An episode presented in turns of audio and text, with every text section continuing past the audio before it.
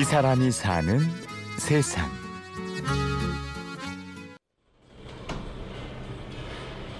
서울 마포구 매봉산 자락. 1970년대 후반부터 석유 비축 기지가 있던 이곳에 수공업 장터를 꿈꾸는 사람들을 위한 가게가 섰습니다.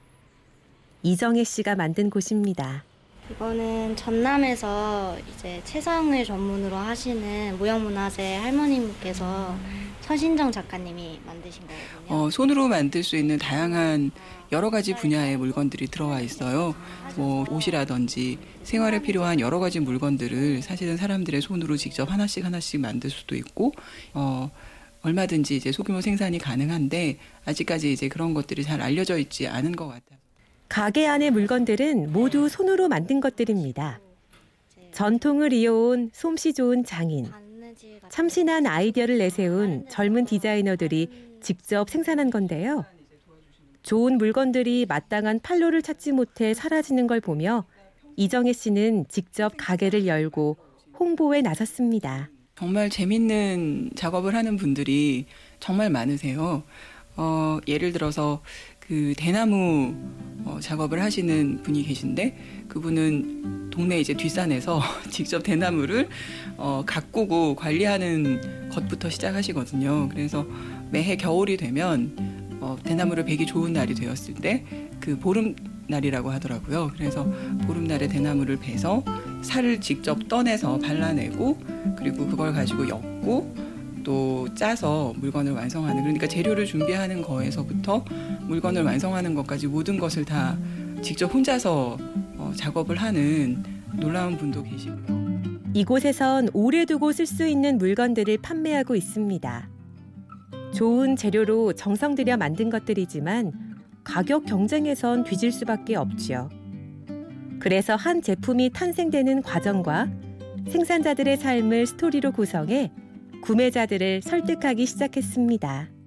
눈앞에 놓여 있는 물건을 보면서 아름답다는 생각을 할 수는 있지만 그것이 왜 아름다운지 또는 이 물건을 만들어내는데 얼마만한 수고로움과 또 다른 생각이 들어가는지에 대해서 알지 못한다면 어, 그 가치를 깨닫기는 좀 어려울 것이다라고.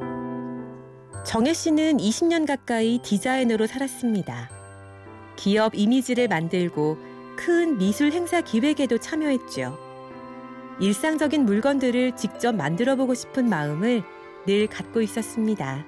사실 이제 개인적으로는 제가 원래 이제 공업 디자인을 전공을 했거든요. 그러니까 원래는 이제 물건을 만드는 사람이 되고 싶었던 개인적인 꿈이 있었던 거예요. 천과 가죽을 이용해 직접 가방을 만들면서 자신도 물건을 만들어 파는 사람이 되고 싶다는 생각을 했는데요. 운명은 생각지도 않은 길로 정혜 씨를 이끌었습니다.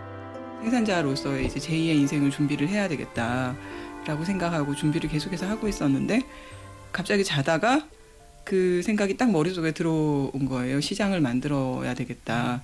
그러니까 오히려 생산자가 되는 것보다 시장을 만드는 게 훨씬 어려운 그리고 꼭 필요한 일이겠다라는 생각이 들면서 오래전 누구나 손을 쓰는 일에 익숙했던 시절이 있었습니다. 산업화를 거치면서 대부분의 물건들이 공장에서 생산되면서 수공업은 쇠퇴했습니다. 하지만 몇 년 전부터 손으로 만든 물건들이 재평가되기 시작했는데요. 이때부터 정혜 씨는 여러 사람들이 각자 만든 물건을 사고 파는 시장을 떠올렸습니다. 이제 소규모 생산을 하시는 분들이 점점 늘어나는 것을 보면서 아, 뭔가 이분들이 하고 있는 창의적이고 의미 있는 작업들을 좀 더 많은 사람들이 쉽게 구매하고 어, 쉽게 사용해 볼 수 있도록 하는 시장을 만드는 역할이 굉장히 중요한 역할이고 꼭 필요하겠다라는 생각이 들었어요. 오히려 이제 그런 것들이 잘 갖춰져 있지 않았을 때는 만드는 사람들도 금방 그 기운을 잃어버리게 되니까요. 이정혜 씨는 소규모 생산자들의 편에 섰습니다. 쉽게 사서 아무렇게나 쓰고 버리는 대신 생산자의 이름을 알고 물건이 만들어지는 과정에 대해 배우는 건 결국 사람들이 서로 존중하며 살아가는 바탕이 될 거라고 믿기 때문입니다. 그렇게 해서 만들어 놓고 보니까 소생이라는 말 자체가 가지고 있는 또 다른 뜻이 있잖아요. 그래서 거의 죽기 일보 직전이었던 것들이 새롭게 살아나는 그런 의미를 가지고 있기 때문에 음, 어떻게 보면 우리나라의 공예 문화가 어, 굉장히 어려운 이렇게 고사의 직전에 있다가 그 다시 새롭게 살아날 수 있는 그 기회가 되지 않을까. 어, 큰 기업에서 나오기는 어려운 어, 그러한 창의적인 물건이나 창의적인 디자인의 문화라고 하는 것을 어, 만들어낼 수 있지 않을까. 오늘은 현대판 장인들의 부활을 꿈꾸는 디자이너 이정희 씨를 만났습니다. 취재 구성 홍지은, 내레이션 임현주였습니다. 고맙습니다. Every time I got it, I still felt just